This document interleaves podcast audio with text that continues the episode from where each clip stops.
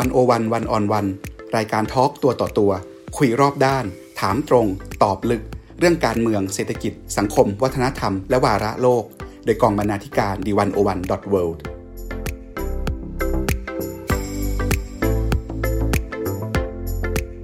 สวัสดีค่ะทุกท่านพบกับรายการ One-O-One One-on-One รูปแบบใหม่ จากหน้าจอสู่พอดแคสต์ค่ะในช่วงวิกฤตโควิด -19 นี้นะคะ เราจะมาชวนคุยชวนคิดบ่อยเป็นพิเศษ ทุกสองทุ่มตรงตลอดวันจันทร์ถึงศุกร์วันนี้ปานิชโพสีวังชัยดำเนินรายการค่ะ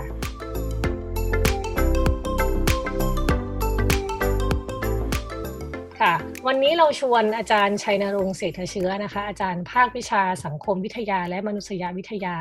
คณะมนุษยศาสตร์และสังคมศาสตร์ มหาวิทยาลัยมหาสารคามนะคะ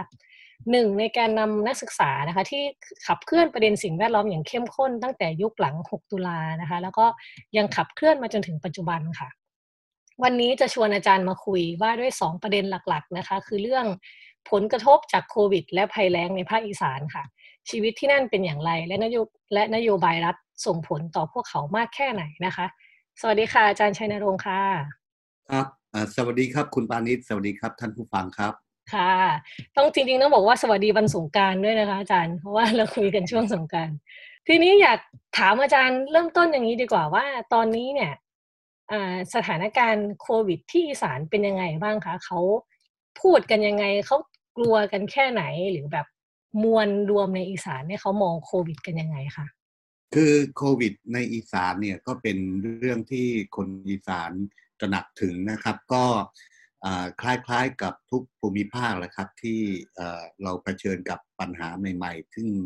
ไม่เคยเกิดขึ้นมาก่อนนะครับ แต่ว่าสิ่งที่เห็นได้อย่างชัดเจนก็คือว่าคนในภาคอีสานเนี่ยนะครับ ส่วนใหญ่ก็มีความร่วมมือกับรัฐสูงมากนะครับปัญหาการกักตุนมีน้อยมาก อาจจะเป็นเพราะว่าสังคมอีสานเป็นสังคมชนบทนะครับ แต่ว่าแม้แต่ในเมืองเองก็มีการ กักตุนน้อยมากนะครับที่น่าดีใจก็คือว่ามีการเหยียดกันน้อยมากมีในระยะแรก ๆ กลุ่มชนชั้นกลางนะครับ ก็อาจจะมีความวิตก แล้วก็มีลักษณะของการกังวลว่าคนที่ไปทำงานที่ต่างประเทศนะในช่วงแรก ๆ คนต่างประเทศกลับมาเยอะมากจากเกาหลีอะไรก็แล้วแต่ นะครับชนชั้นกลางก็มีความวิตกกังวลก็มีลักษณะที่พูดง่ายๆก็คือมีอคตินิดหน่อยนะครับ แต่ว่าโดยรวมเนี่ยนะครับที่น่าดีใจก็คือว่าคนอีสานเองเนี่ยมีการเหยียดกันน้อยมาก มีความเห็นอกเห็นใจกันมากกว่านะเพราะว่าคนที่ไปทำงานต่างประเทศมันก็คือลูกหลานของพวกเขาเองนะครับ ผมคิดว่าคนอีสานค่อนข้างรับมือกับวิกฤตครั้งนี้ได้ดีมากนะครับอาจจะมีปัญหาบ้าง เช่นการปล่อยข่าวลือนะครับข่าวลือก็เป็นปัญหาใหญ่มาก ผมคิดว่าเป็นภาพรวมทั้งในอีสานและก็ในในระดับประเทศไทยนะครับข่าวลือซึ่งบางทีมันก็ไปกระทบต่อบุคคลนะครับ อย่างเช่นที่อำนาจเจริญเนี่ย มีคนที่รับงานอีเวนต์ต่างๆ ไว้นะหรือพอมีข่าวลือว่าเกิดวิกเขาติดเชื้อโควิดนะครับรายได้ต่างๆ คนที่เคยจ้างเนี่ยนะครับ ก็ก็เลิกจ้างเขาก็ก็เดือดร้อนมากนะฮะกำนันผู้ใหญ่บ้านก็ต้องหาทางช่วยที่จะทำให้สิ่งที่เกิดขึ้นกับเขาเนี่ยมันมันยุติลงนะครับผมก็ได้คุยกับคนที่ รู้จักกับเขาเนี่ยก็น่าเห็นอกเห็นใจมากนะครับ อันนี้ก็เป็นปัญหาที่ที่มันเกิดขึ้นพร้อมๆกับโควิด ก็คือเรื่องของความไม่รู้แล้วก็การปล่อยข่าวลือนะครับแต่โดยรวมผมว่าในอีสานเนี่ยการเหยียดกันการปัญหาการเกิดอคติเนี่ยมีน้อยมากนะครับ แล้วก็การเห็นอกเห็นใจกันมีค่อนข้างสูงครับ ค่ะค่ะ ฟังแล้วก็ดูยังเป็นสถานการณ์ที่โอเคนะคะอาจารย์ แต่ว่าทีนี้มันมีประเด็นหนึ่งก็คือว่าช่วงที่ผ่านมาเนี่ยมีแรงงานจำนวนหนึ่งนะคะกลับบ้านที่อีสานหลังจากมาตรการปิดเมือง เพราะว่าก็ไม่มีการจ้างงานสำหรับคนที่ทำงานรายวันอะไรอย่างนี้นะคะอาจารย์ สิ่งที่ตามมาก็คือว่าแรงงานเหล่านี้เขาก็ขาดรายได้ แล้วยังต้องไปอยู่บ้านอีกอะไรอย่างเงี้ยนะคะ อยากให้อาจารย์เล่าให้ฟังถึงสถานการณ์แรงงานที่กลับบ้านตอนนี้หน่อยค่ะว่า เขาเป็นอย่างไรมีปัญหามีวิถีชีวิตยังไงบ้างคะทุกวันนี้ คือแรงงานที่มีในอีสานนะครับผมแบ่งออกเป็นสามกลุ่มด้วยกัน ที่ได้รับผลกระทบจากโควิด โดยตรงนะครับ กลุ่มแรกก็คือกลุ่มแรงงานจากต่างประเทศนะครับแรงงานที่กลับจากเกาหลีหรือประเทศต่างๆเนี่ยอันนี้กลับมากลับมาเนี่ยก็อย่างที่เราเห็นนะครับมีการ กักตัวที่บ้านนะครับ ตอนแรกรัฐก็กักไว้ที่ศูนย์กักตัว แต่ว่าศูนย์นั้นมันก็ล้มเหลวอย่างที่เราเห็นในภาพก็คือว่าเอาคนมารวมกันเหมือนกับอยู่ในค่ายลูกเสืออยู่ในเต็นท์ที่ร้อนนะครับอาหารหรือว่า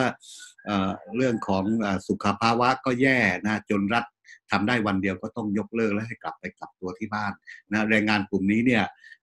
ก็หนักหน่อยนะครับกับการที่ ตกงาน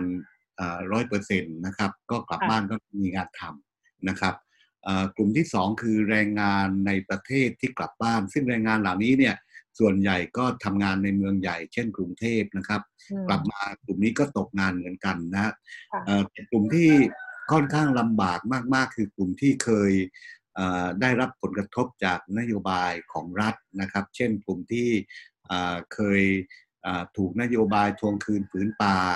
นะครับ เคยถูกดำเนินคดีแล้วก็ไปเป็นลูกจ้างในร้านอาหารในกรุงเทพนะครับ หรือว่าปริมณฑลนะครับอพอไม่มีงานทำกลับบ้านเนี่ยก็ยังมีปัญหาว่าการผลิตไม่มีทรัพยากรเช่นที่ดินนะครับ คนที่มีที่ดินอยู่ก็ปัญหาน้อย แต่ว่าถ้าคนไม่มีที่ดินหรือว่าไม่มีความมั่นคงในที่ดินเนี่ยกลุ่มนี้จะประสบปัญหาเยอะมาก เพราะว่ารายได้ก็ไม่มีการผลิต ในชนบทก็ทำไม่ได้นะอย่างที่ผมบอกเช่นที่ชัยภูมิเนี่ยที่บ้านซับหวายเนี่ยกลับมาเนี่ยครับ ก็มีมีที่ดินซึ่งมันมีปัญหากับรัฐอยู่ก็คืออยู่ในเขตอุทยานแห่งชาติมีที่ดินแค่ประมาณ 5 ไร่นะครับ ก็ปลูกมันนะซึ่งมันก็ตอนนี้มันก็ทั้งราคาก็ขายไม่ได้ข้าวก็ไม่มีกินนะครับแล้วก็ไม่รู้เมื่อไหร่ที่ ทางอุทยานนะฮะจะเข้ามาจับเขานะหรือจะอนุญาตให้เขาทำได้นานแค่ไหน ผมคิดว่าปัญหาของกลุ่มนี้เนี่ยเป็นปัญหาที่ค่อนข้างสำคัญมาก ๆ อีกกลุ่มหนึ่งก็คือว่ากลุ่มกลุ่มที่อันนี้เป็นกลุ่มที่อยู่ตามริมน้ำโขงนะครับกลุ่มนี้ตกงานด้วย แต่เดิมเนี่ยถ้าตกงานนะครับ บ้านเกิดก็ยังมีทรัพยากรอยู่นะครับตอนนี้ทรัพยากรเนี่ย ถูกทำลายนะโดยเฉพาะอย่างยิ่งที่เกิดจากการสร้างเขื่อนในประเทศจีน แล้วก็ในประเทศลาวคือเขื่อนสยบุรีนะแต่เดิมก็ลงมานะกลับบ้านเนี่ยผมจำได้ในปี 2540 ที่เกิดวิกฤตเศรษฐกิจเนี่ยคนริมน้ำโขงที่จังหวัดอุบลราชธานีนะครับกลับบ้านเยอะมากแรงงานงานเพราะวิกฤตเศรษฐกิจตอนนั้นต้มยำกุ้งนะแต่เขาก็กลับมา ประกอบอาชีพจับปลาได้หาอาหารได้นะแต่ว่ารอบนี้นะครับเจ็ดจังหวัดในภาคอีสานที่อยู่ริมน้ำโขงเนี่ยไม่สามารถลงไปจับปลาได้เหมือนในอดีตนะครับอาหารอาหารก็ไม่มีรายได้ทางเศรษฐกิจก็ไม่มีเพราะฉะนั้นทรัพยากรที่เคยรองรับเขานะครับ ตอนนี้มันถูกทำลายไปจากโครงการพัฒนา อันนี้เป็นเป็นเป็นกลุ่มที่น่าเห็นใจมากนะครับ อีกกลุ่มหนึ่งกลุ่มที่สามเนี่ยคือกลุ่มที่ยังไม่กลับ นะกลุ่มที่ยังไม่กลับนี่ส่วนใหญ่ก็ทำงานในโรงงานประกอบชิ้นส่วนรถยนต์นะครับ กลุ่มเหล่านี้ส่วนใหญ่เป็นลูกจ้างชั่วคราว และโรงงานไม่ติดนะเขาไม่ได้กลับเหมือนกับก็แรงงานจากต่างประเทศ แล้วก็แรงงานที่ที่เป็นลูกจ้างรายวันนะแรงงานกลุ่มที่3เนี่ยเป็นลูกจ้างชั่วคราวนะครับ แล้วก็ค่าแรงนะครับปกติแล้ว เพียงพอสำหรับเลี้ยงชีพตนเองนะครับ มันก็คือหมายคือว่าค่าแรงรายวันเนี่ยนะครับ ก็ไม่ไม่ได้มากมายอะไรนะครับ เราก็รู้กันอยู่ว่าชีวิตของแรงงานเนี่ยมีรายได้ที่เป็นค่าแรงประจำวันเนี่ยก็เพียงเลี้ยงชีพตัวเองเท่านั้นนะแต่ว่าแรงงานกลุ่มนี้จะสิ่งที่ได้ก็คือว่าได้ค่า OT นะครับว่าในช่วงวิกฤตเศรษฐกิจเนี่ยนะครับ วิกฤตโควิด ครั้งนี้นะครับโรงงานไม่มีการทำงานล่วงเวลา เพราะฉะนั้นค่า OT ก็ไม่มีเมื่อไม่มีค่า OT เนี่ยแรงงานก็ไม่มีเงินส่งกลับบ้าน คือในอดีตเนี่ยแรงงานที่เป็นค่าแรงรายวันเขาเอาไว้ใช้เลี้ยงชีพตัวเองนะครับส่วนการทำโอทีซึ่งซึ่งแรงงานก็ต้องทำงานหนักเนี่ยก็คือการได้เงินส่งกลับบ้านนะทีนี้ถ้าครอบครัวไหนลูกหลาน ลูกหลานไปเป็นแรงงานในกลุ่มนี้นะครับ แล้วก็พ่อแม่นะครับ หรือคนที่บ้านเนี่ยส่วนใหญ่ก็เป็นผู้สูงอายุนะครับกลุ่มนี้ก็ไม่ได้รับการส่งเงินมาจากลูกหลานที่อยู่ในกรุงเทพนะครับ ผู้สูงอายุก็ที่มีลูกหลานที่เคยพึ่งพาลูกหลานที่ทำงานอยู่ในกรุงเทพเนี่ยก็จะเป็นกลุ่มที่ค่อนข้างลำบากมาก ๆนะครับ ค่ะ อาจารย์คะสามกลุ่มที่อาจารย์พูดถึงก็คือกลุ่มแรงงานที่กลับจากต่างประเทศนะคะ กลุ่มแรงงานในประเทศที่กลับบ้าน แล้วก็กลุ่มที่ยังไม่กลับเนี่ย ทั้งสามกลุ่มนี้เนี่ย กลุ่มไหนน่าเป็นห่วงที่สุดคะอาจารย์ ผมคิดว่ากลุ่มที่ยังไม่กลับนะครับ เพราะกลุ่มที่ยังไม่กลับเนี่ยเขาจำเป็นต้องยังอยู่แถวนิคมอุตสาหกรรมต่างๆ และค่าใช้จ่ายค่อนข้างสูงมากนะครับคนที่กลับแล้วอย่างน้อยก็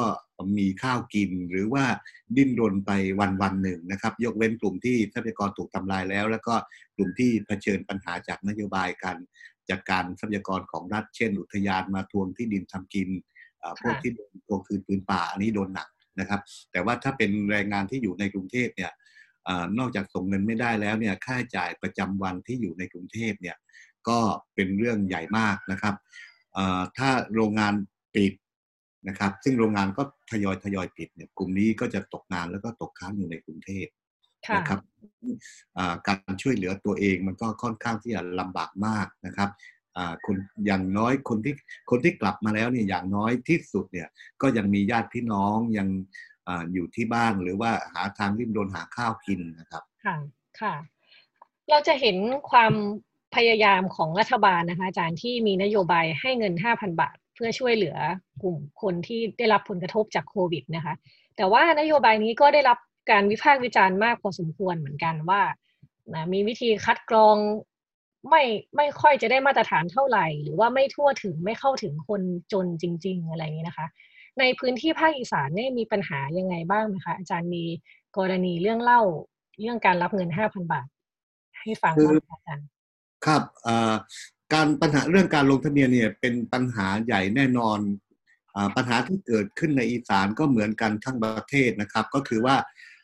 คนที่ไม่ควรจะได้ก็ไปลงทะเบียนแล้วก็ได้นะครับ ซึ่งมันก็ผมก็งงว่าคัดกรองระบบคัดกรองมันเป็นยังไง หรือว่ามันเป็นระบบชิงโชคอย่างที่พูดกันหรือเปล่า หรือว่าเป็นเรื่องของ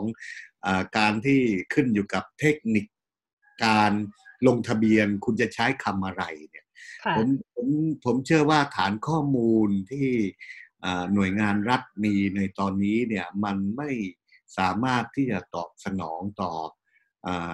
กลุ่มคนที่ประกาศอยู่ตามเกณฑ์ต่างๆได้นะครับที่สำคัญที่สุดก็คือว่าคนจนเข้าถึงการลงทะเบียนไม่ได้นะครับคนจนอย่างมากที่สุดนะครับก็คือ การกดโทรศัพท์มือถือโทรคุยกัน ก็ได้แค่นั้นนะครับ แต่การทะเบียนไม่ถ้าคนไม่มีทักษะนะครับไม่เคยใช้ไอทีพวกนี้นะครับไม่มีทางที่จะลงทะเบียนได้นะครับ บางคนก็โชคดีไปให้เพื่อนบ้านลงทะเบียนให้ แต่ว่าถ้าใครไม่มีก็อดนะยิ่งยิ่งคนรุ่นพูดง่ายๆ คือผู้สูงอายุนะครับ ผู้ที่มีอายุมากคนที่ไม่ ไม่ไม่ไม่คุ้นเคยกับพวกไอทีพวกนี้เนี่ยไม่มีทางที่จะได้ลงทะเบียนนะครับ อันนี้น่าเห็นอกเห็นใจมากนะครับค่ะพอดีเห็นอาจารย์เขียนเล่าไว้ใน Facebook ของอาจารย์นะคะ ว่ามีเพื่อนมีคนหนึ่งที่เขาเป็นอาชีพขับมอเตอร์ไซค์รับจ้างเนาะแต่ว่าเขาเรียนที่รามคำแหงไปด้วย แต่ว่าเขาก็ขอยื่นไป ปรากฏว่า ได้รับการบอกว่าเขาเป็นนักศึกษาก็เลยไม่สามารถให้เงินได้อะไรแบบนี้ค่ะกรณีแบบนี้อาจารย์มองว่ามันเป็นความผิดพลาดหรือว่าเราควรจะจะทำยังไงดีคะคือผมคิดว่าปัญหาใหญ่ของระบบฐานข้อมูลก็คือว่าการอาศัยฐานข้อมูลชุดเดียว การคิดแค่ชั้นเดียวนะครับ ซึ่งมันไม่สอดคล้องกับ การดำเนินชีวิตของอผู้คนในสังคมไทยนะครับ เคสเมื่อกี้เป็นเคสของคนขับวินมอเตอร์ไซค์อาชีพเขาก็คืออาชีพขับมอเตอร์ไซค์รับจ้างนะครับแล้วเขาก็อยู่ในเกณฑ์ที่ต้องได้ค่าเยียวยานะครับ แต่ว่าเขาอายุเท่าไหร่ครับ 46 ปีแล้ว แล้วก็ด้วยความที่เราอยากได้ความรู้นะครับ อยากได้วุฒิบัตรก็ไปลงทะเบียนเรียนด้วยนะครับก็หวังว่าบ้านปลายของชีวิตก็ได้ได้รับวุฒิบัตรปริญญาตรีนะครับ แล้วก็เปลี่ยนอาชีพในยามแก่ไม่ต้องมาขี่มอเตอร์ไซค์อาจจะเป็นอะไรสอบได้ตั๋วทนายเนี่ยคนนี้เขาเรียนนิตินะครับก็ชีวิตก็จะได้ไม่ไม่ลำบากนะครับ แต่พอไปลงทะเบียนปุ๊บเนี่ยครับเวลาตรวจสอบก็เจอชื่อว่าเขาเป็นนักศึกษาก็ไม่ได้ดูอายุ โอ้ยเกือบครึ่งชีวิตแล้วนะครับกู้ต่อก็ไม่กู้นะครับ เพราะไอการคิดแบบชั้นเดียวอย่างนี้นะครับมันก็ทำให้คนจำนวนมากเนี่ยถูกกีดกันออกไป นะครับ แต่บางคนเนี่ยก็มีความฉลาดนะครับแทนที่จะลงว่าแม่ค้าออนไลน์ ก็ลงว่าแม่ค้าเฉยๆก็ได้ ทั้งที่แม่ค้าออนไลน์เนี่ยไม่อยู่ในเกณฑ์นะครับ อันนั้นมันก็มันเป็นอยู่มันขึ้นอยู่กับเทคนิคการลงทะเบียน แต่ว่าไอ้คนที่คนที่คนที่เป็นอย่างคนขับวินมอเตอร์ไซค์อย่างเงี้ยผมคิดว่ามีเยอะมาก อันนี้เป็นเคสหนึ่งที่ที่เขาเขาบอกเล่าผมแล้วก็ส่งมาแล้วเขาบอกว่าเขาต้องอุทธรณ์เขาเขาไม่อุทธรณ์ไม่ได้นะครับ หรือบางคนเนี่ยก็ต้องคิดว่าคือรัฐไม่ได้คิดว่าคนอีสานนะครับ เป็นมันไม่ใช่แค่ชาวนานะครับ มันก็มีผู้ประกอบการรายย่อย เป็นพ่อค้ารายย่อยบางคนรายได้หลักมาจากอะไรครับ มาจากรับทำกรอบรูปรับตก ถ่ายรูปหรือตกแต่งรูป แล้วก็เดินทางไปส่งลูกค้ายังต่างจังหวัดอย่างนี้นะครับ ซึ่งมันเป็นอาชีพที่จะเรียกว่าอาชีพเสริมไม่ได้ เป็นอาชีพหลักรายได้มาจากตรงนั้น ส่วนไอ้เกษตรกรรมเนี่ยมันก็เป็นแค่เป็นแค่พอกินทำบางฤดูกาลนะฮะเพราะฉะนั้นมันก็จะมีปัญหาว่าคนเหล่านี้นะครับก็จะไม่ได้ได้รับการเยียวยาได้ทันท่วงทีได้ทันวิกฤตที่เกิดขึ้นนะครับค่ะค่ะพอฟังอย่างนี้เราก็จะเห็นว่าวิธีการคัดกรองจากส่วนกลางนะคะ ที่คัดกรองชั้นเดียวเนี่ยก็เป็นปัญหาเหมือนกัน แต่ก็มีคนเสนอค่ะว่า หรือว่าเราก็ควรจะมีการกระจายอำนาจให้ลงถึงคนจริง ๆ ให้คนในชุมชนนั้นดูแลกันเอง เพราะว่าคนในชุมชนนั้นน่าจะเข้าใจ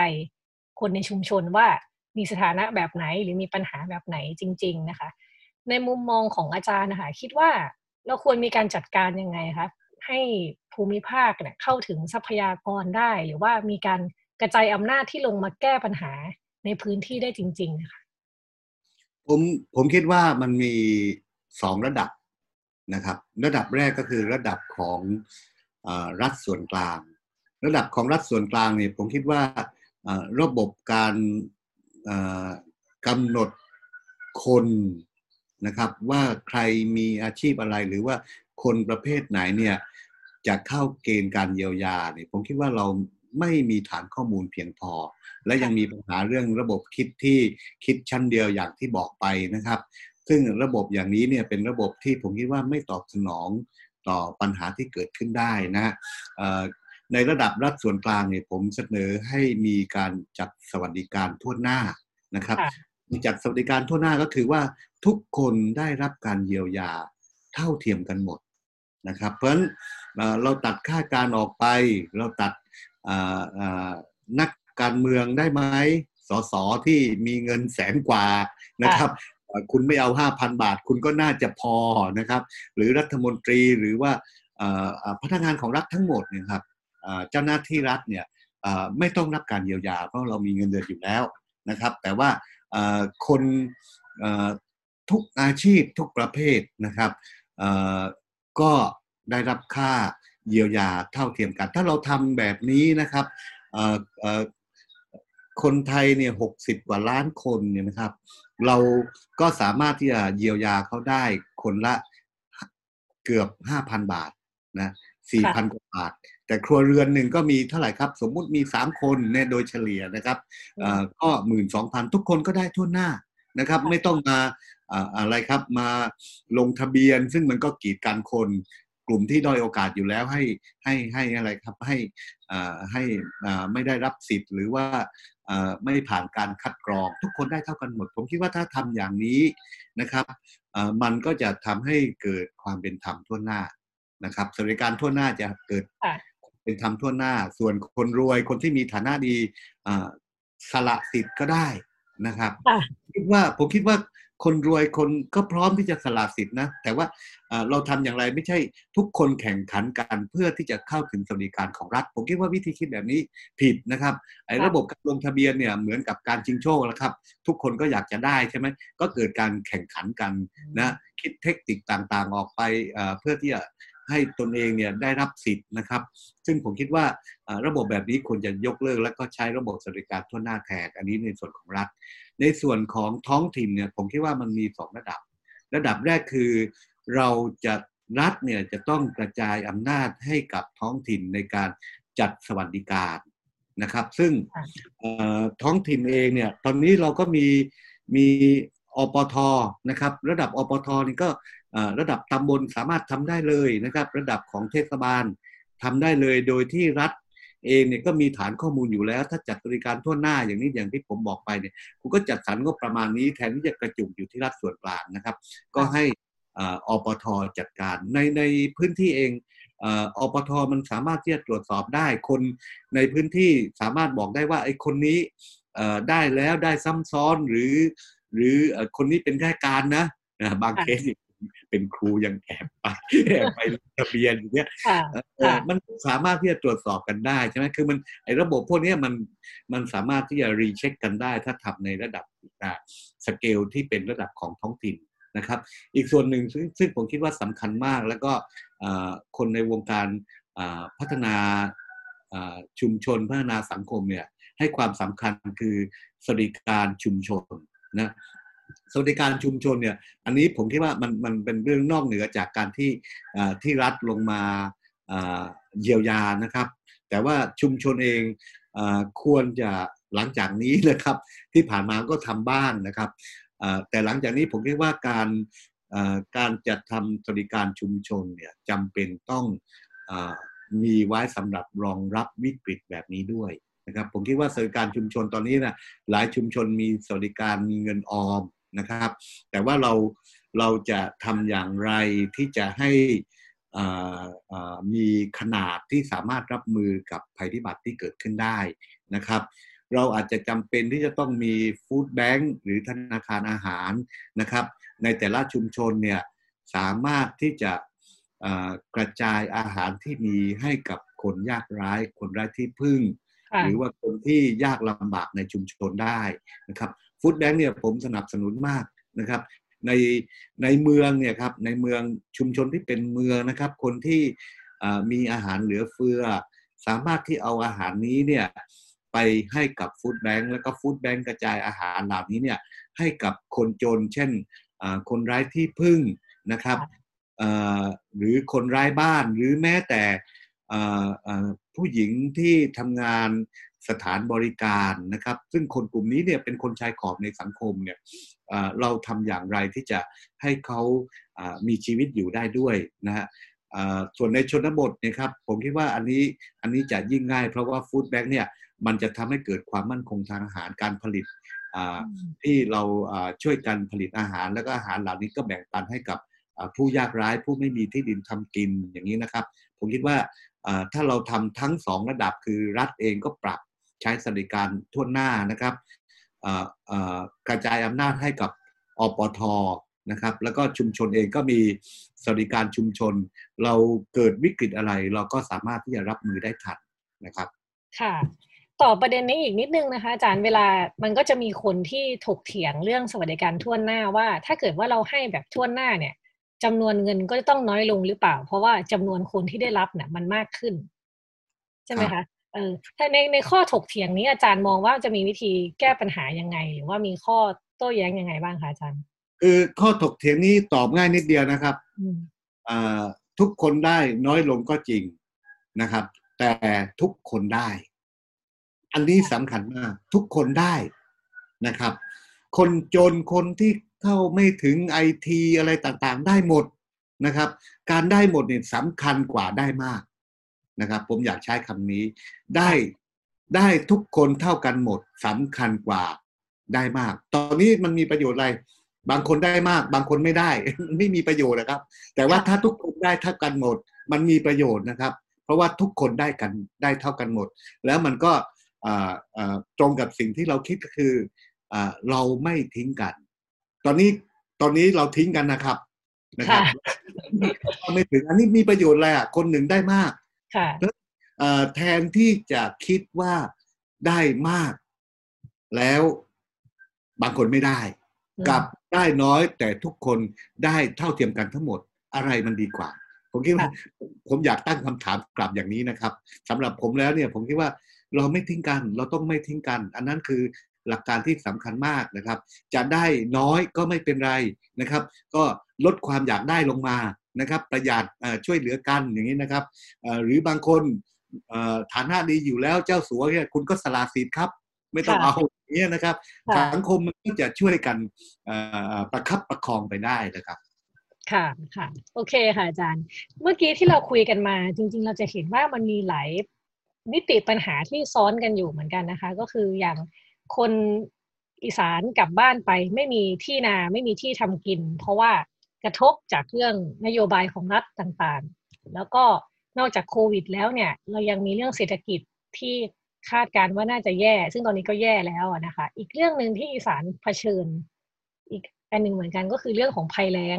นะคะ กลายเป็นวิกฤตสามวิกฤตในพื้นที่ภาคอีสานเลยอีฟเลยอยากจะชวนอาจารย์ขยับจากประเด็นเรื่องโควิด มาที่เรื่องภัยแล้งอะค่ะอาจารย์ว่า สถานการณ์ภัยแล้งของอีสานตอนนี้เป็นยังไงบ้าง แล้วพอยิ่งเผชิญรวมกันกับโควิด อีกเนี่ย มันจะคอมโบขนาดไหนคะอาจารย์เออผมอยากตั้งข้อสังเกตอย่างนี้นะครับว่าปีนี้ภัยแล้งในอีสานเนี่ย ไม่ได้มากไปกว่าทุกปีครับภัยแล้งที่เกิดขึ้นในขณะนี้มันเป็นเรื่องของการสร้างกระแสทางการเมืองนะครับ ซึ่งอันนี้ผม ผมผิดหวังมากนะครับกับภาคการเมืองนะครับ เพราะว่าหลังจากที่เราได้รัฐบาลที่มาจากการเลือกตั้งแล้ว เราได้สสที่มาจากประชาชนแล้วนะครับบรรดาพักการเมืองต่างๆ ยกเว้นบางพักนะครับพักที่ยุบไปก็มุ่งเน้นแต่การจะทำให้เกิดโครงการขนาดใหญ่ มีเงินลงมาในพื้นที่ แล้วก็ ประเด็นที่จะสามารถที่จะทำให้เกิดโครงการขนาดใหญ่ได้ก็คือเรื่องของโครงการจัดการน้ำนะครับซึ่งมันไปประจวบเหมาะกับหน่วยงานภาครัฐ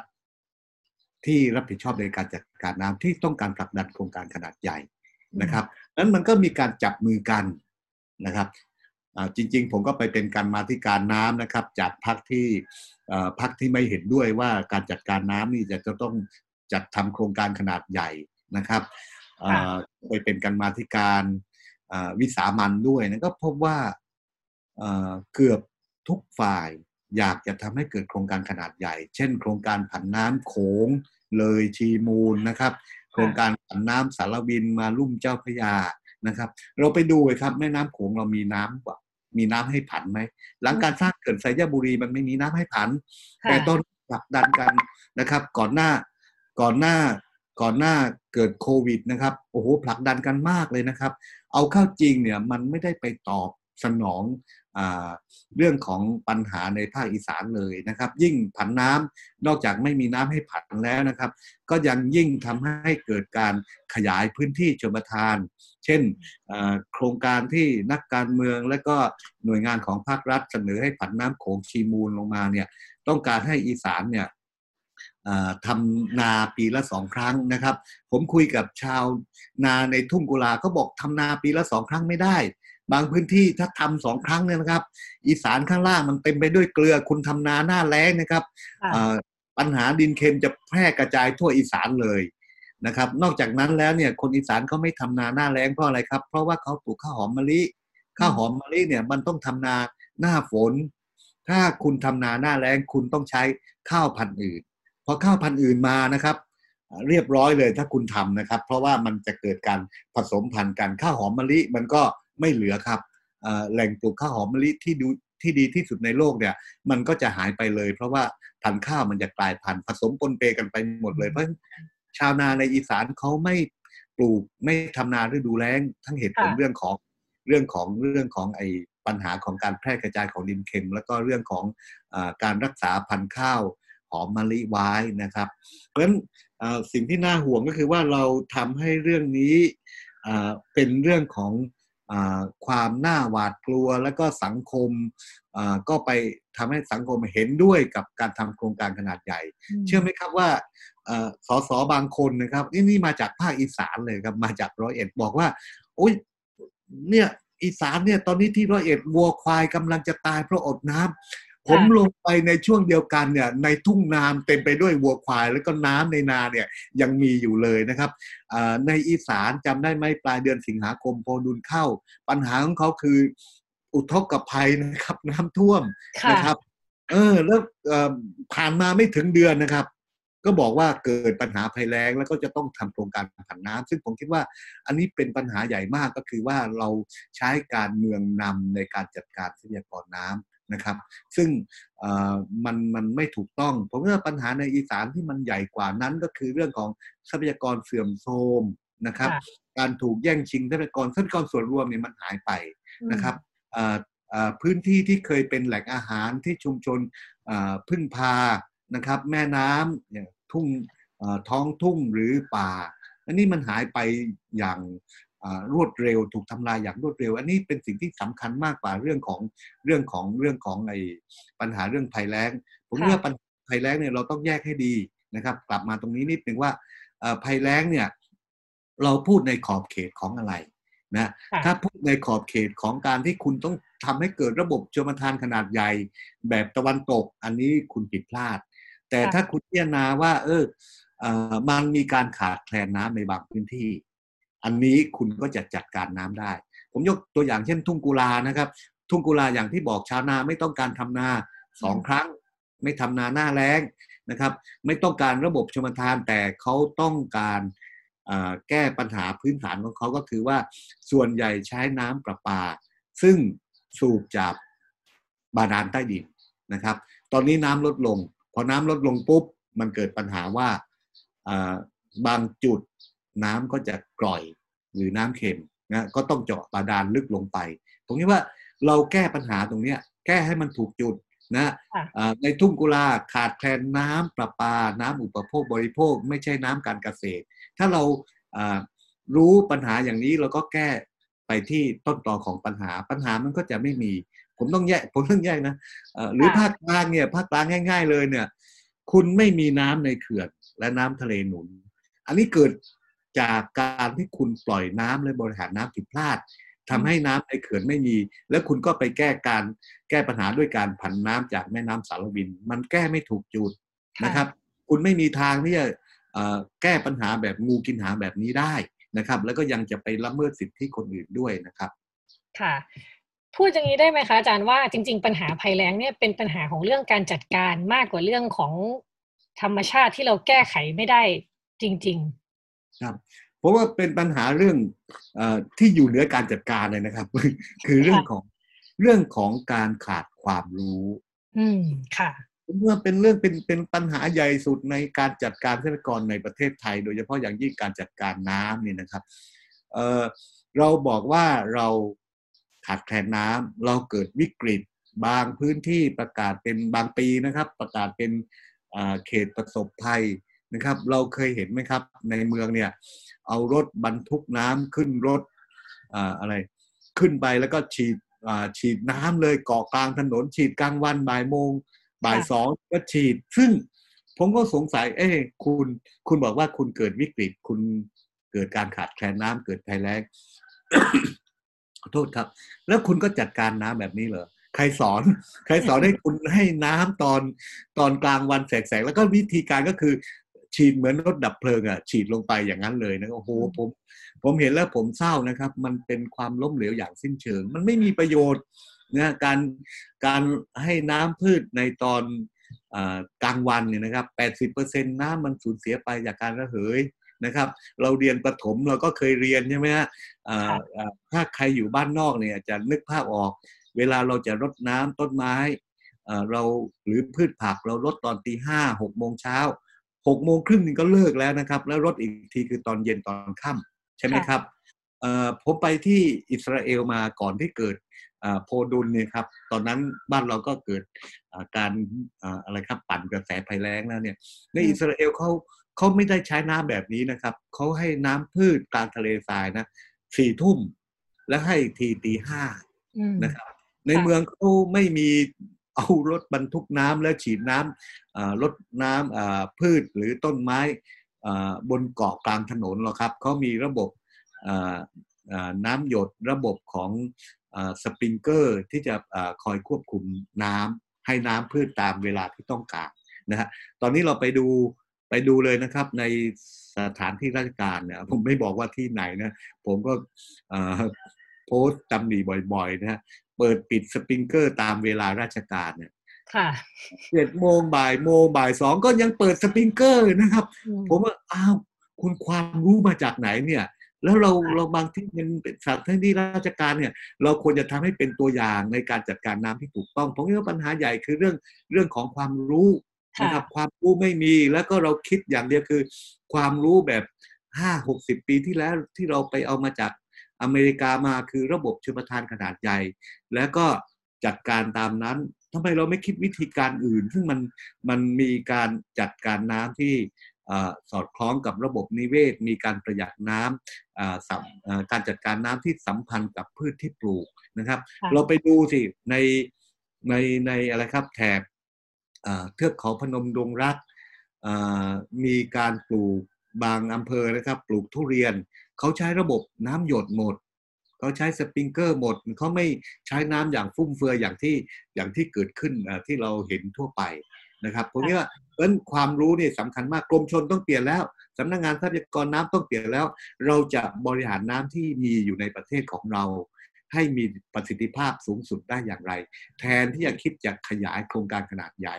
หรือว่าแทนที่จะคิดแต่จะทำนาปีละสองครั้ง ผมคิดว่าคิดแบบแบบภาคกลางไม่ได้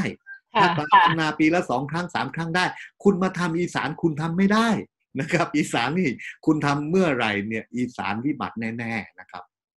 จริงๆ ถ้าพูดอย่างนี้ก็คือว่าแสดงว่าภัยแล้งของอีสานเนี่ยเป็นเรื่องที่เราทำให้เป็นเรื่องใหญ่กว่าสถานการณ์จริง จริง ๆ มันไม่ได้แรงขนาดนั้นพูดแบบนี้ได้ไหมคะอาจารย์ พูดอย่างนี้ได้เลย ผมกล้ายืนยันได้เลยนะครับ ปัญหาคือการจัดการ ถ้าหากว่าตรงไหนขาดแคลนน้ำซึ่งมันคนละเรื่องกับภัยแล้งนะค่ะ ขาดแคลนน้ำก็เกิดขึ้นทุกปี มันไม่มีระบบประปาอย่างเงี้ยไม่มีน้ำดิบสำหรับทำน้ำดื่มในบางพื้นที่ อันนี้การประปาต้องเป็นลงไปแก้ไขหรืออปทไปแก้ไขระบบประปาผมพูดได้เลยว่าในชนบทหลายที่เนี่ยมันมันไม่มีประสิทธิภาพ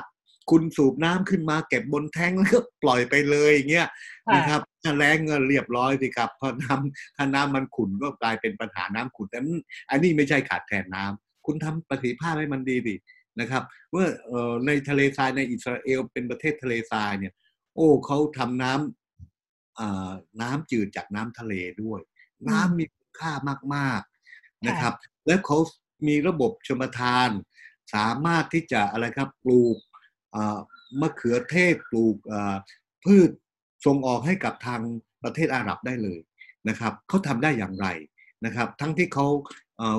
ปริมาณน้ำฝนของเขาน้อยกว่าเราเป็นเป็นยี่สิบเท่านะครับ ที่สำคัญก็คือว่าน้ำที่เป็นน้ำเสียทั้งหมดนะตอนนี้ 86เปอร์เซ็นเนี่ยอิสราเอลเอามาทรีตหมดเลยนะครับ เอามาบำบัดให้เป็นน้ำดี แล้วเอาไปใช้เพื่อการเกษตร ของเราไม่ทำนะครับ ของเราเมืองใหญ่ ๆ โอ้ระบบระบบบำบัดน้ำเสียเมืองใหญ่ส่วนใหญ่มันก็ล้มเหลว แต่อิสราเอลเขาเขาให้เอกชนมาทำเลยทำเสร็จน้ำเนี่ย ได้มาก็เอาไปขายเกษตรกรในการชนรับประทานนะเขาไม่มีการเอาน้ำดีนะเอาน้ำประปาไปรดน้ำต้นไม้เหมือนบ้านเรานะแม้แต่ในครัวเรือนเองก็ไม่ทำแบบนั้น บางคนบอกว่าโอ้รัฐทำแต่ว่าครัวเรือนมันมันก็มันก็ต้องใช้น้ำประปาสิในครัวเรือนในอิสราเอลเขาใช้น้ำเสียมาทำมารดน้ำต้นไม้หมดนะครับ เอามาบำบัดนะระบบ เล็ก ๆเขาก็ทำในครัวเรือนก็ทำของเรานะครับรดน้ำต้นไม้เป็นไงครับเปิดจากท่อประปาต่อสายชีเลยใช่ไหมครับ อันนี้คือสิ่งที่ชีวิตประจำวันเราก็เห็นเนี่ยในอิสราเอลเขาไม่ทำโอ้โหคุณน้ำประปานะครับ คุณภาพเขากินได้นะครับ เราทำแบบนั้นได้ไหมนะครับแล้วก็อย่าเอามารดน้ำต้นไม้ อย่ามารดสวน เรามีระบบบำบัดน้ำเสีย คุณต้องลงทุนคุณต้องคิด ถ้าคุณ เกิดวิกฤตน้ำจริง ๆ คุณต้องคิดแบบนี้ ไม่ใช่ ไม่ใช่คิดแต่จะไปเอาน้ำจากประเทศเพื่อนบ้านน้ำโขงสารวิน ฉันจะผันมาให้หมด แล้วเมื่อไหร่การตอบสนองของเราจะสิ้นสุดได้นะครับกลับมาดูมาดูแต่ละพื้นที่เอ็กซเรย์ตรงไหนขาดแคลนน้ำในฤดูแล้งตรงไหนระบบประปาไม่พอ ก็มาแก้ไขให้มันถูกจุดนะครับ ผมคิดว่า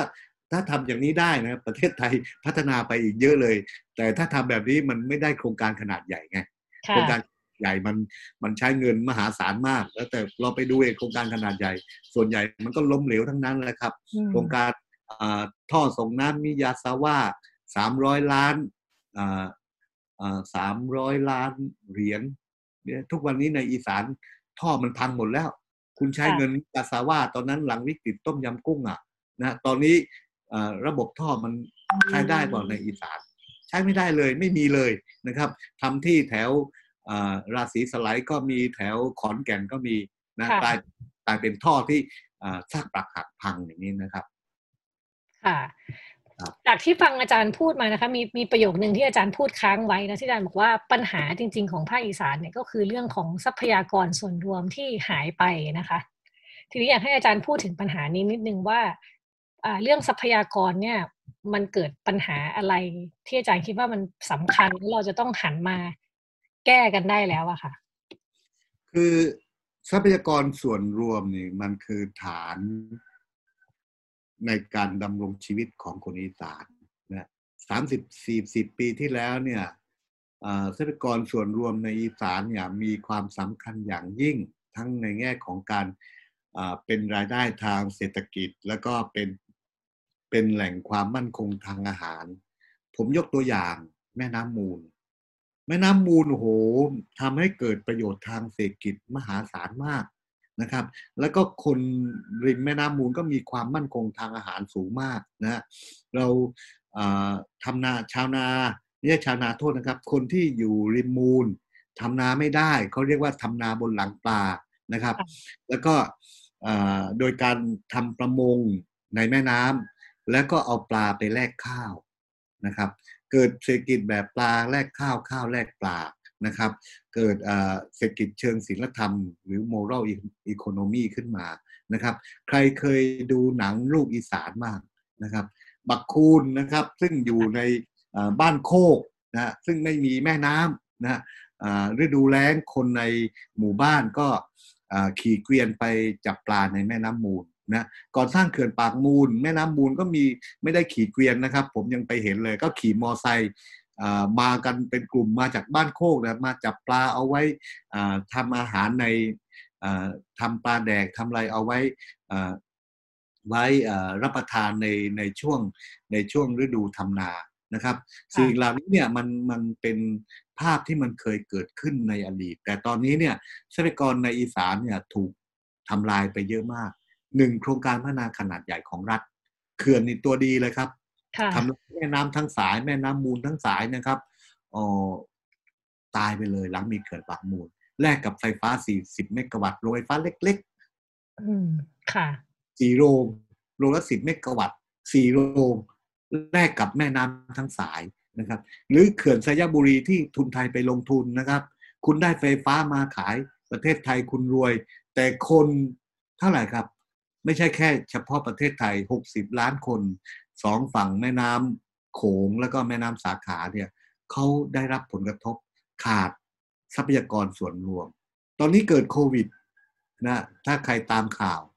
นะครับ พี่น้องที่ดงมาไฟ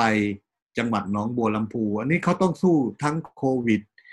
แล้วก็สู้กับนายทุนที่จะมาสัมปทานทำเหมืองนะครับ ต้องพูดง่ายๆ คือว่าศึกสองด้านนะครับมาในในชุมชน หรือคนที่ทุ่งกุลานะครับ ตอนนี้ก็ใจตุ้มตุ้มต่อมต่อมเพราะว่าก่อนเกิดโควิดเนี่ยก็กำลังสู้กับโรงงานอุตสาหกรรมน้ำตาลที่จะมาสร้าง จะเปลี่ยนทุ่งกุลาทั้งหมดให้เป็นไร่อ้อยนะครับ ซึ่ง อ้อยมาเมื่อไหร่นะครับ เรียบอีกทุ่งกุลานี่เรียบร้อยเลยนะครับพื้นที่ผลิตอาหารก็ถูกแย่งชิงนะครับคนที่มีทุนก็จะนายทุนข้างนอกมาซื้อที่ดินนะก็ก็บางส่วนก็ซื้อไว้แล้วนะครับ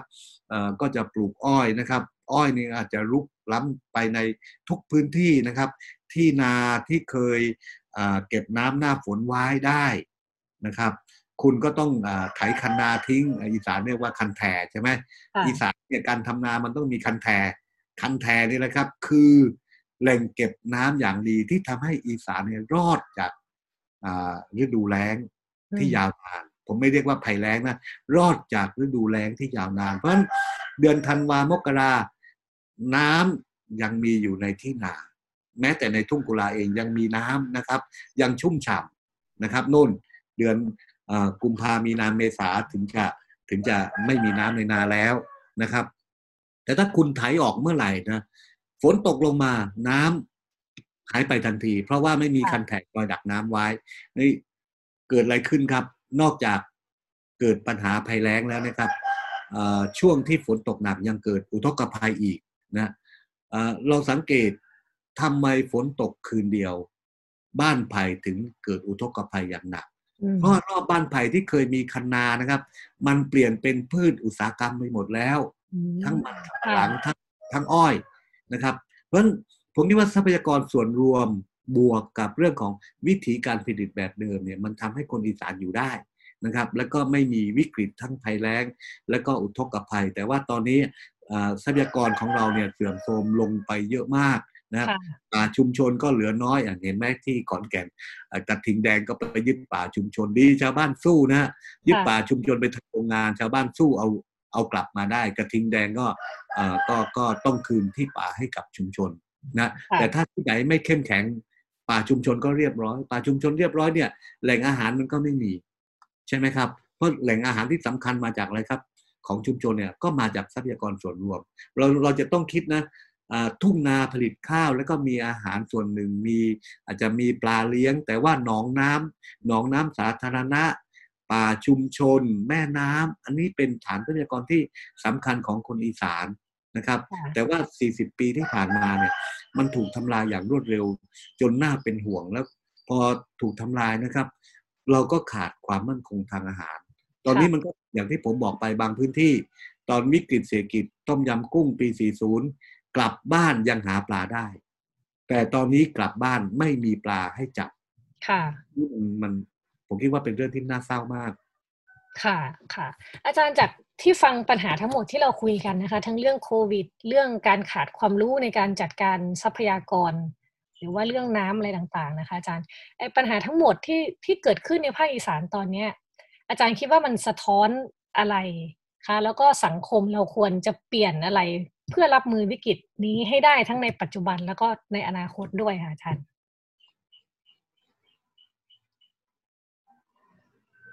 เอ่อผมมีประมาณสี่ประเด็น ค่ะครับที่คิดว่าสำคัญมาก ๆ หนึ่งหัวใจเลยครับ ผมคิดว่าความเป็นประชาธิปไตย จะต้องเป็นสิ่งที่เกิดขึ้น ในประเทศนี้นะครับ ผมคิดว่าการแก้ไขปัญหาต่างๆ ต้องเป็นประชาธิปไตยนะครับ เราจะเป็นที่ยังมีข้อมูลข่าวสารที่เท่าเทียมกัน ระหว่างรัฐ ราชการกับชาวบ้านกับประชาชนนะครับในวิกฤตอย่างนี้เราจะเห็นได้ว่าประชาชน ต้องตามอย่างเดียว ผมคิดว่าถ้าเราคิดว่าประชาชนเป็นศูนย์กลาง การเกิดอะไรครับ ข่าวลือมันก็ไม่มีนะครับ การกักตุนสินค้าก็ไม่มีนะเพราะว่าความเป็นประชาธิปไตยนี่สำคัญมากนะครับ คนที่จะมาแก้ไขปัญหาเนี่ย คนที่มาจากประชาธิปไตยเนี่ยก็ผมคิดว่ามีความรับผิดชอบต่อประชาชน มากกว่าคนที่ได้อำนาจโดยวิธีวิถีทางอื่น การได้อำนาจโดยวิถีทางอื่น เขาอาจจะสนใจในเรื่องของอผลกระทบที่จะเกิดขึ้นกับกลุ่มผลประโยชน์ของเขานะครับ เช่นธุรกิจการท่องเที่ยวหรือโรงแรม แต่ผมคิดว่าในระบบถ้าหากว่าเราเป็นประชาธิปไตยนะครับ นักการเมืองจะต้อง วิตกกังวลกับประชาชนมากกว่า เราจะเห็นได้ว่าในหลาย ๆ ประเทศนะครับประเทศที่พื้นที่ที่มีนักการเมืองมาประเทศที่ผู้บริหารเมืองมาจากการเลือกตั้งเนี่ยมีประสิทธิภาพในการแก้ไขปัญหาได้มากกว่านะครับพูดง่ายๆคือผู้ว่ามาจากการเลือกตั้งอย่างเนี้ยนะครับ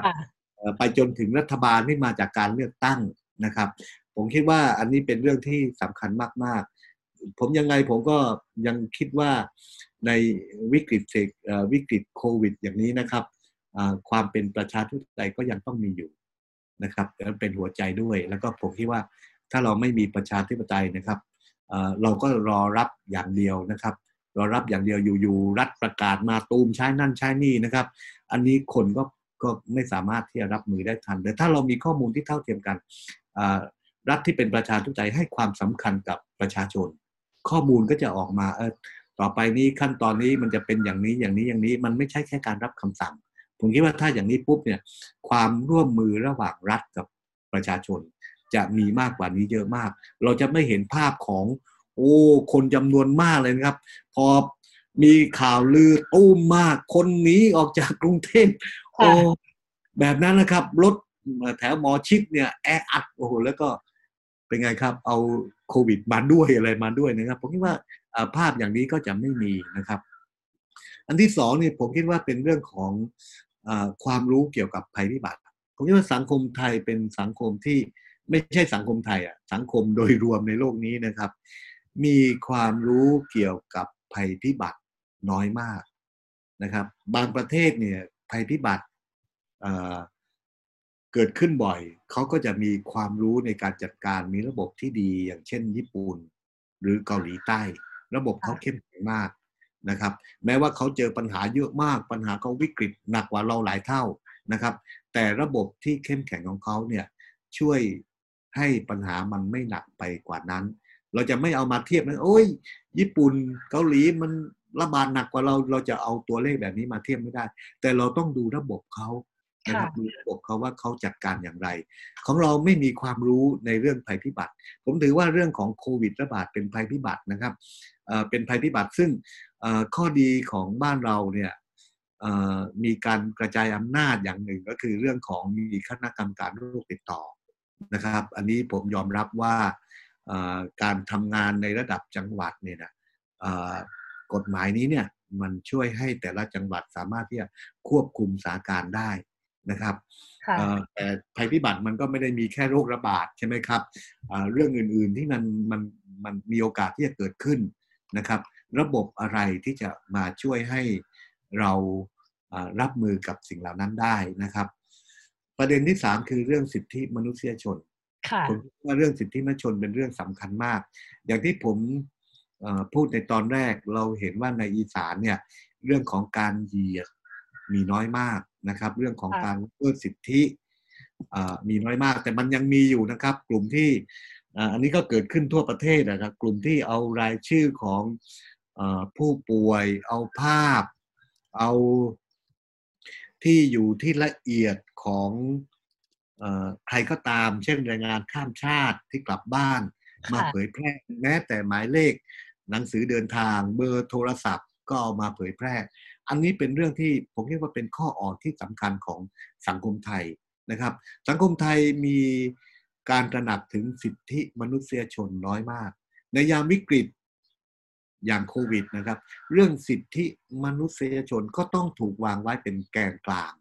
นะครับ ในการแก้ไขปัญหา บางคนก็บอกว่าดีแล้วเผยแพร่ นะครับ คนจะต้องได้ระวัง คือมันคิดแบบเห็นแก่ตัวมากครับ เห็นแก่ตัวมากมากเลย แล้วบางคนก็เหยียดแรงงานข้ามชาติที่กลับจากเกาหลี เรียกว่าอะไรครับ ผีน้อย เราเรียกว่าผีน้อย ผีน้อยผีน้อยจนจนแน่นอนระยะแรกมันผีน้อยเนี่ยมันคือคำที่ใช้แรงแรงงานจากฟิลิปปินส์ถูกเรียกไงว่าปีนอยนะครับ ไทยก็เอามาแปลงแรงงานไทยก็เรียกตัวเองในวงการข้างในว่าว่าผีน้อยในแรงงานด้วยกัน แต่มันไม่ใช่มีนัยยะของการเหยียดแต่ตอนเกิดโควิดนะครับ มันมีนัยยะของการเหยียด แล้วก็คำนี้เนี่ยมันก็มาจากสื่อมวลชน แม้แต่รัฐมนตรีโทษทีนะครับรัฐมนตรีสาธารณสุขก็ใช้คำว่าผีน้อย ซึ่งผมคิดว่าเราไม่ระมัดระวังในสุดมันนำไปสู่อะไรครับ มันนำไปสู่ปรากฏการณ์ที่เกิดขึ้นในสังคมไทยก็คือว่า มันมีบางชุมชน รวมตัวกันประท้วงขับไล่ผู้ติดเชื้อโควิด ค่ะ บางเคสเนี่ยผมตามเลยนะครับ เคสที่ชุมพรเนี่ย เอารูปของผู้ติดเชื้อมาเผยแพร่นะครับ แล้วยังมีในยากของการเหยียดเพศด้วย มีเรื่องของ sex harassment ด้วย ซึ่งอันนี้เป็นเรื่องที่สังคมไทยจะปล่อยให้เกิดเหตุการณ์แบบนี้ไม่ได้นะครับผมผมผมคิดว่า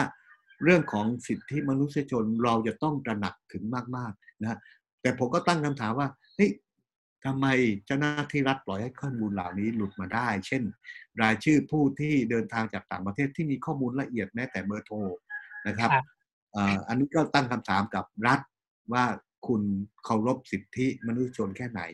ในขณะเดียวกันคนในสังคมตระหนักถึงเรื่องเหล่านี้ไหม คุณควรจะแชร์ไหม คุณควรจะเอามาโพสต์ไหม ในกลุ่มไลน์เนี่ยมีเต็มไปหมดเลย แม้แต่ผู้ช่วยสสก็ยังเอามาปล่อยปล่อยในกลุ่มไลน์ซึ่งผมคิดว่าอันนี้เป็นเรื่องที่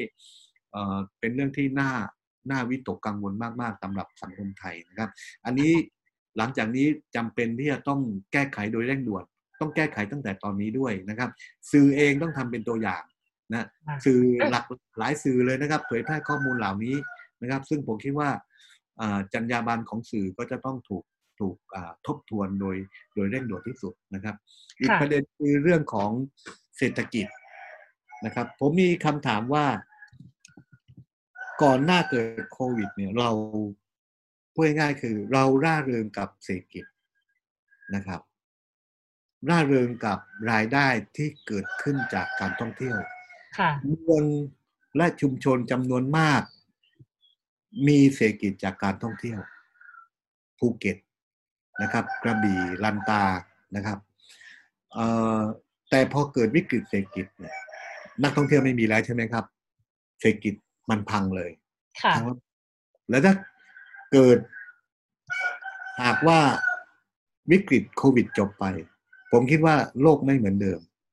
นะครับ เราจะไม่ได้มีนักท่องเที่ยวมากมายมหาศาลเหมือนเดิมนะครับ เเราจะทำอย่างไรต่อไป ผมคิดว่าเราจะพึ่งเศรษฐกิจแบบเดิมไม่ได้แล้วนะครับ แม้แต่เศรษฐกิจที่พึ่งพาการลงทุนจากต่างประเทศนี่ครับ ผมคิดว่ามันก็จะกระทบด้วยนะครับ อย่างเช่นตอนนี้ก็มีความคิดของกลุ่มทุนของญี่ปุ่น ที่จะดึงบริษัทของญี่ปุ่น กลับไปทำการผลิตในบ้านเกิด เพื่อที่จะกู้วิกฤตเศรษฐกิจ หลังจากประสบวิกฤตจากโควิดนะครับ การถอนการลงทุนจะเกิดขึ้นในหลายในหลายอุตสาหกรรมนะเราจะพึ่งพาการลงทุนไม่ได้อีกต่อไปนะผมคิดว่าเรื่องเศรษฐกิจต้องกลับมาดูฐานหน้าของเรานะครับเรื่องของอความมั่นคงของทรัพยากร เรื่องของสิ่งแวดล้อม เรื่องของสุขภาพ แล้วก็ความมั่นคงทางอาหารเนี่ย จะต้องเป็นหัวใจของการพัฒนานะครับ จะต้องเป็นหัวใจของการฟื้นฟูเศรษฐกิจ ไม่ใช่การดั้มเงินลงไปเพื่อเกิดการลงทุนเหมือนอเช่นที่ผ่านมานะครับ และผมคิดว่ายุทธศาสตร์ชาติ 20 ปียุทธศาสตร์การพัฒนาอีสาน 20 ปีเนี่ยอันนี้ผมเสนอให้ยกเลิกเลยครับ แล้วก็สร้างมันขึ้นมาใหม่ สร้างยุทธศาสตร์การพัฒนาขึ้นมาใหม่ นะครับ ซึ่งไม่ใช่ไปตอบสนองตอบทุน แล้วก็เดินไปสู่แนวทางแบบเดิม ผมคิดว่าเราเราต้องใช้วิกฤตโควิดนี้นะครับฉุกคิดถึงสิ่งต่างๆ ที่เกิดขึ้นในช่วงที่ผ่านมานะครับ รวมทั้งฉุกคิดถึงเรื่องของเศรษฐกิจด้วยนะครับ เราอย่าหวังว่าเราจะกลับไปเหมือนเดิมได้ ซึ่งผมไม่เชื่อว่ามันจะเหมือนเดิมนะครับ แต่ว่ามันจะไปทางไหนเนี่ยครับ อันนี้ผมก็ตอบไม่ได้ แต่ผมคิดว่าสิ่งสำคัญที่ผมพูดถึงไปก็คือว่าฐานรากของเราทำอย่างไรที่จะทำให้เราเองเนี่ยมีความมั่นคงในเรื่องสิ่งแวดล้อมสุขภาพ และก็ความมั่นคงทางอาหาร อันนี้เป็นเป็นหัวใจที่เราควรจะนำมาใช้ในการฟื้นฟูเศรษฐกิจนะครับ หลังจากที่โควิดจบไปครับ อีกประเด็นหนึ่งซึ่งผมคิดผมอยากจะเสนอนะครับก็คือทำอย่างไรที่เราจะ ฟื้นฟูสิ่งแวดล้อมที่เราทำลายไปนะครับ ให้ทรัพยากรกลับมาอุดมสมบูรณ์ และเป็นฐานต่อเศรษฐกิจ และก็ความมั่นคงทางอาหารให้กับชุมชนนะฮะอย่างในอีสานเนี่ยผมเสนอเลยนะครับ ให้ยกเลิกการใช้เขื่อนปากมูลนะครับ เพราะว่าไฟฟ้าตอนนี้ไม่จำเป็นแล้วนะครับ ไฟฟ้าโอ้โหหลังจากเกิดวิกฤตเศรษฐกิจวิกฤตโควิดนะครับ ไฟฟ้าไม่รู้จะเอาไปทำอะไรแล้วเขื่อนปากมูลเปิดประตูเถอะครับ แล้วก็ให้ปลาจากแม่น้ำโขงเนี่ยกลับคืนมาในแม่น้ำมูลนะครับ แล้วก็ให้คนอีสานเนี่ยได้มีความมั่นคงทางอาหารนะครับ เขื่อนสยามบุรีเองผมคิดว่าก็ก็ควรจะ เปิดประตูเขื่อน แล้วก็ให้แม่น้ำโขงกลับคืนมาเหมือนเดิมนะครับ ให้คนในอีสานแล้วก็คนในลุ่มน้ำโขงอีก 60 ล้านคนเนี่ยได้มีอาหารกินได้มีปลากินนะครับ ผมคิดว่าตอนนี้เราต้องคิดแบบนี้นะครับ เราจะคิดแต่รักษาอุดมการหรือรักษาเฉพาะผลประโยชน์เฉพาะกลุ่มอันนี้คงไม่ได้แล้วนะครับสองเขื่อนนี้อาจจะเป็นตัวอย่างหนึ่ง อาจจะมี พื้นที่อื่นๆนะครับที่ไม่ใช่เขื่อนก็ได้นะครับ โครงการที่มันทำลายสิ่งแวดล้อมมหาศาลแล้วก็เกิดผลกระทบทางด้านสุขภาพ เกิดความเกิดความไม่มั่นคงทางอาหารเนี่ยโครงการเหล่านี้ผมคิดว่าเรามีความจำจำเป็นที่จะต้องอาจจะยกเลิกการใช้งานนะครับ แล้วก็หันไปฟื้นฟูนะครับ การทำเกษตรที่ไม่ใช้สารเคมีนะครับ ควรจะ ดำเนินการโดยเร่งด่วน การผลิตอาหารที่มีความปลอดภัย อันนี้เป็นสิ่งที่ผมคิดว่าหลังโควิด น่าจะทำสิ่งเหล่านี้นะครับ หรือไม่ใช่ต้องหลัง ไม่ต้องรอโควิดให้จบแล้วครับ บางอย่างทำได้เลย เปิดประตูเขื่อนเนี่ยทำได้เลยค่ะ โอเคค่ะอาจารย์โอ้วันนี้ได้ฟังอาจารย์พูดถึงปัญหานี้สนุกสนานมากเลยนะคะ แล้วก็ได้ความรู้มากเลยทีเดียวค่ะ คิดว่าวันนี้น่าจะคุยกันได้น้ำได้เนื้อพอสมควรนะคะ อาจารย์ก็ ยังไงก็ขอทิ้งท้ายไว้เพียงเท่านี้นะคะ สวัสดีปีใหม่ไอ้สวัสดีปีใหม่ไทยเนวันสงการแล้วก็ขอบคุณท่านผู้ฟังที่อยู่ด้วยกันจนจบรายการนะคะ วันนี้ก็หมดเทปนี้แล้วเดี๋ยววันพรุ่งนี้ยังมีอีกตอนอื่นๆ ติดตามได้ในเพจ d i v a n e o n e w o r l d นะคะ ขอบคุณค่ะ ครับขอบคุณมากครับ